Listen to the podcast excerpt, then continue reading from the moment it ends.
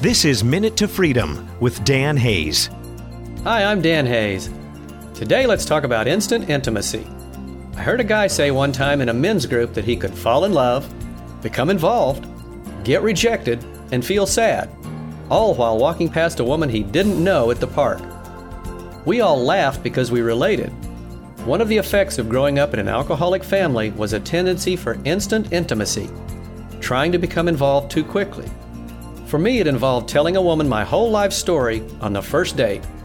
I would pour out my soul to her, not realizing how overwhelming and needy that sounded and how it actually pushed women away. And I would wonder why the woman shied away from a second date. I had to learn to slow down and get to know people a little bit at a time and allow relationships to develop naturally. Thanks for listening. Minute to Freedom with author and speaker Dan Hayes. MinuteToFreedom.com.